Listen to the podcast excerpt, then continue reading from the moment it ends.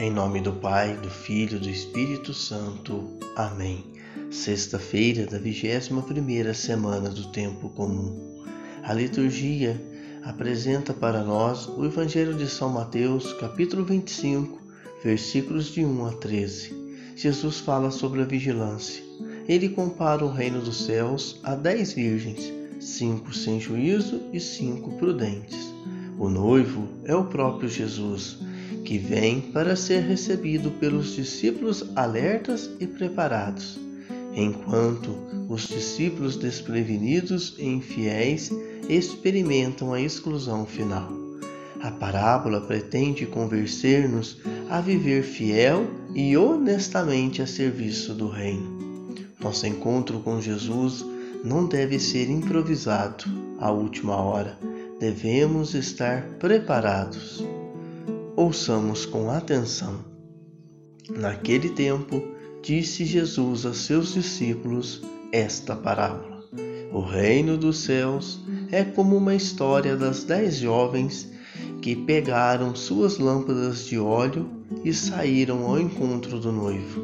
Cinco delas eram imprevidentes e as outras cinco eram previdentes.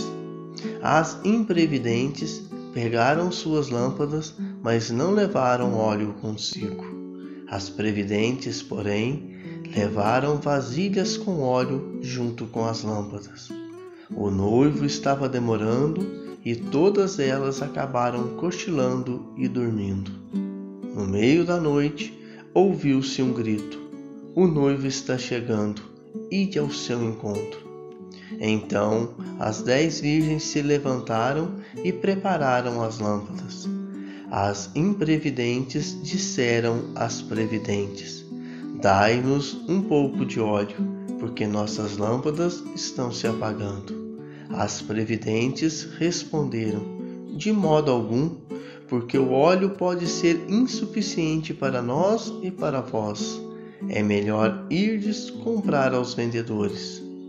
Enquanto elas foram comprar o óleo, o noivo chegou, e as que estavam preparadas entraram com ele para a festa de casamento. E a porta se fechou. Por fim, chegaram também as outras jovens e disseram: Senhor, Senhor, abre-nos a porta.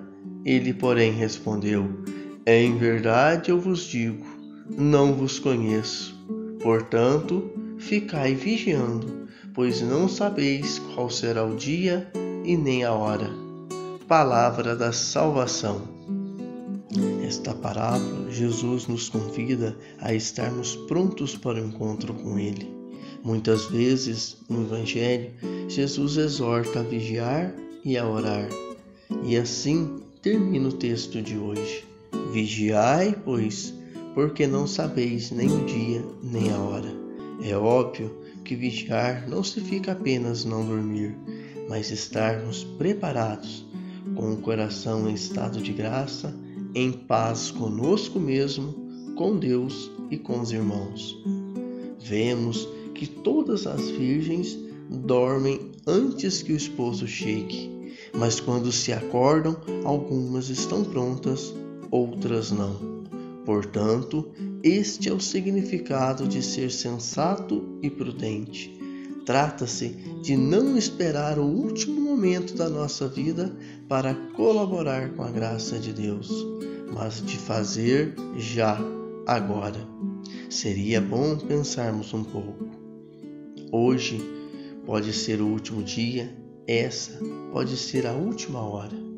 Se fosse hoje nosso encontro com Jesus, Estamos preparados? Mas devemos fazer isto ou devemos fazer aquilo? Preparar-se como se fosse o último dia.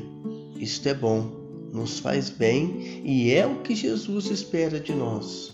É nosso dever de cristãos estar a todo instante em sintonia com os ensinamentos do Mestre.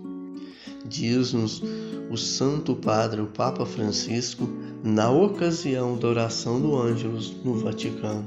A lâmpada é o símbolo da fé que ilumina nossa vida enquanto o óleo é o símbolo da caridade que alimenta, que torna fecunda e credível a luz da fé. A condição para estarmos prontos para o encontro com o Senhor não é apenas a fé, mas uma vida cristã rica de amor e de caridade pelo próximo. Se nos deixarmos guiar por aquilo que pareça mais cômodo, pela busca dos nossos interesses, a nossa vida se torna estéril, incapaz de dar vida aos outros, e não acumulamos reserva de óleo para a lâmpada da nossa fé. E a fé apagará no momento da vinda do Senhor, ou ainda antes. Ao contrário, se formos vigilantes e procurarmos praticar o bem com gestos de amor, partilha e serviço ao próximo em dificuldade, poderemos permanecer tranquilos enquanto esperamos a vinda do esposo. O Senhor poderá chegar a qualquer momento e nem sequer o sono da morte nos apavora, porque dispomos de uma reserva de óleo acumulada com boas obras de todos os dias. A fé inspira a caridade e a caridade preserva a fé. Hoje, a Santa Igreja celebra a memória de Santa Mônica. Ao exemplo do evangelho que acabamos de meditar, que nos convida à oração e à vigilância, ela dedicou toda a sua vida à oração e à vigilância. Melhor ainda, oração de intercessão pelos outros.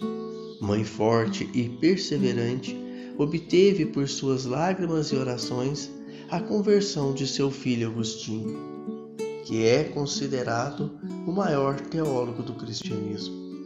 Santa Mônica preocupava-se com a conversão de sua família.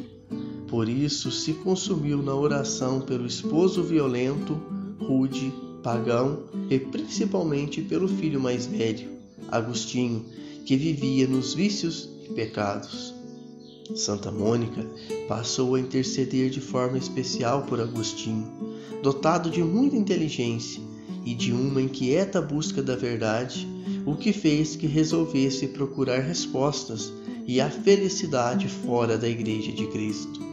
Contudo, a mãe fervorosa e fiel nunca deixou de interceder durante 33 anos. E antes de morrer, ela mesmo disse ao filho, já convertido e cristão: Uma única coisa me fazia desejar viver ainda mais um pouco ver-te cristão antes de morrer.